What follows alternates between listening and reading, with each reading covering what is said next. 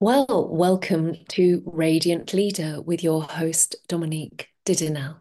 This is the very first episode, so we're going to talk about what is a radiant leader and why do we need a podcast about it. Radiant Leader was inspired by the journey that I've been on in terms of spiritual growth and transformation over the last decade or so. I'm from London originally, and I used to work in the corporate world. And then I went on a bit of an eat, pray, love. I quit my corporate career, last job, Arsenal Football Club, and I traveled the world for seven years. And in that time, I went deep into spiritual study and esoteric texts, both at a yoga and meditation school, into the divine feminine temple arts in Thailand and India.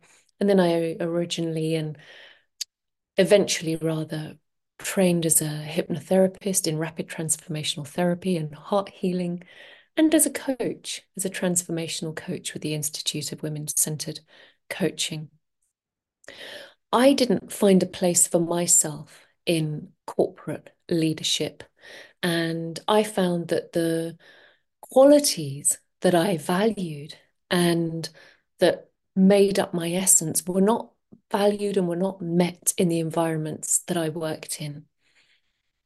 As I've gone on my journey and as I have gone on an awakening and a raising of my own consciousness on a heart opening journey, I look around at leadership that's role modeled on the political stage and sometimes I despair.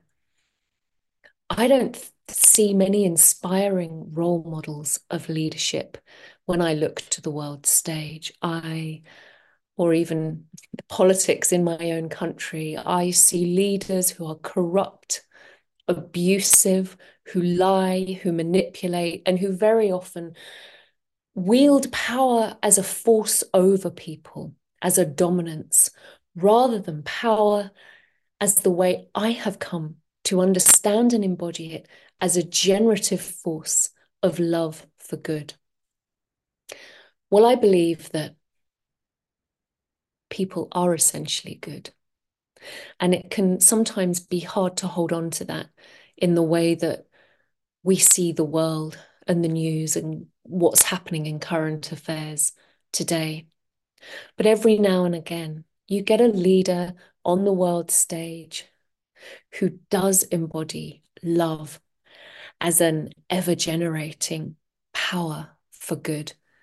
And then you see that in spite of the opposition and in spite of what happens in the moment, their legacy lives on. And that gives me hope. I'm thinking of leaders such as Gandhi, Nelson Mandela, Martin Luther King, even Jesus.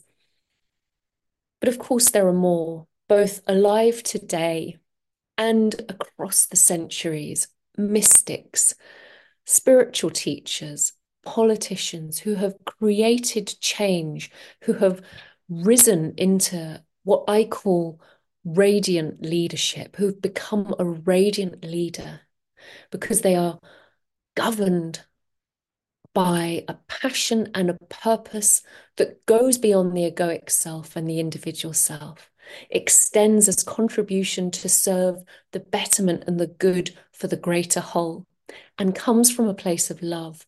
These leaders don't just have to be famous mystics from times gone past. I hold on to the fact that they're alive and well today as well. And they're creating change at an energetic level through helping serve people and awaken people's consciousness. And these leaders might not just be leaders in politics or in business, even, but they might be leaders in their own communities or leaders in their own families, or they have just found a way of rising into a sense of leadership in themselves, a sense of inner sovereignty. Because I believe we are being called at this time to find our inner sovereignty, to find that place, that adult and inspired, empowered place within ourselves that isn't dependent on other people's opinion, on the media, on the words of politicians. And when you look at what's playing out externally, it would be very good if we can find that quality within us soon. Because with the rise of AI, with the rise of fake news, and the rise of war and these quickening cycles of violence and destruction, it can be disheartening, can be destabilizing when we look outside to find firm footing, to know who to trust, and to even have any sense of hope at all. But I do believe we can hope.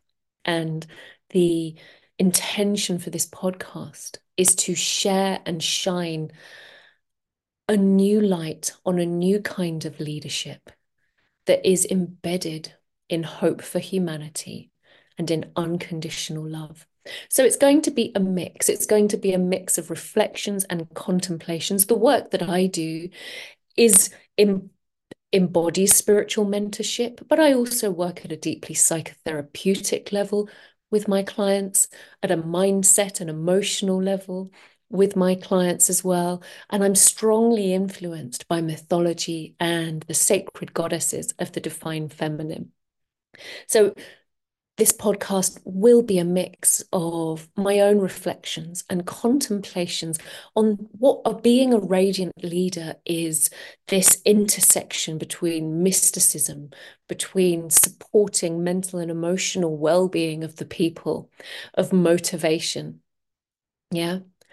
But it will also contain interviews with living spiritual leaders today, leaders authors, spiritual teachers, coaches, and business people that I feel are really starting to embody powerfully in their own way what, what I call radiant leadership.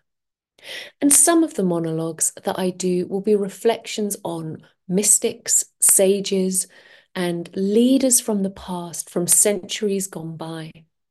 What can we learn from amazing leaders? You know, the mystics and the and the spiritual leaders I mentioned at the beginning of this podcast, Gandhi, Martin Luther King, well, they all identified as men. But there were some incredible female mystics, saints, and enlightened beings too in centuries past. What can we learn from Julian of Norwich or St. Hildegard of Bingen? And take those lessons from people being courageous and revolutionary in the 10th or 11th century and bring them into how we show up in our lives, in our families, communities, and our businesses today. So, welcome.